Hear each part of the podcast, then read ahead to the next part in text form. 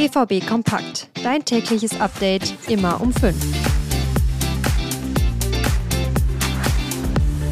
Zehn Punkte liegt Borussia Dortmund bereits hinter Tabellenführer Leverkusen.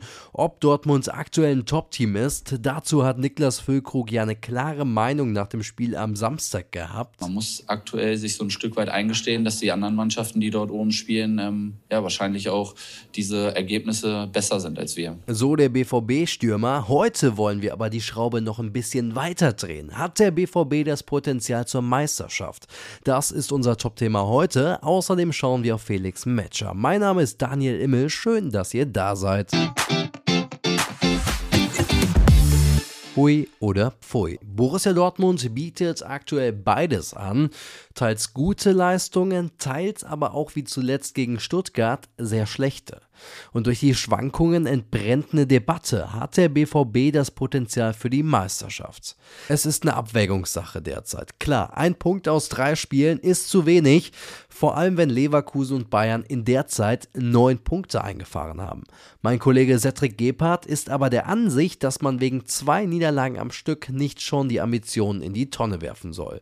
Und außerdem hat der BVB bereits gezeigt, wie man größere Rückstände in der Tabelle wieder aufholen kann.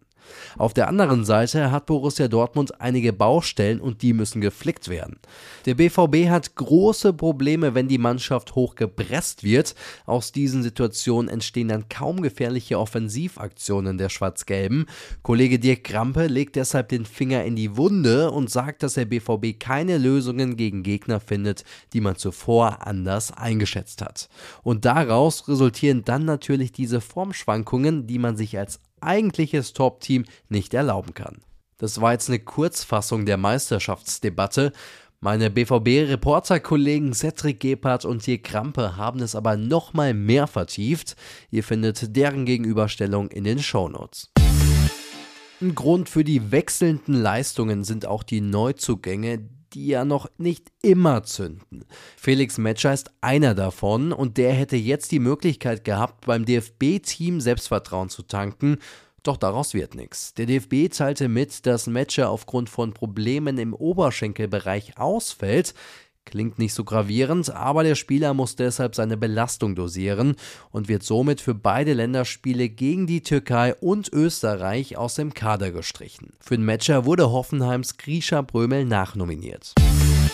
Trotz des Ausfalls sind aber noch genug BVB-Akteure mit ihren Nationalmannschaften unterwegs. Gregor Kobel muss unter anderem mit der Schweiz gegen Israel, Kosovo und Rumänien ran in der EM-Quali. Insgesamt sind 14 Spieler von Borussia Dortmund mit ihren Nationen aktiv. Für Deutschland werden die BVB-Spieler Mats Hummels, Niklas Süle, Julian Brandt und Niklas Füllkrug auflaufen.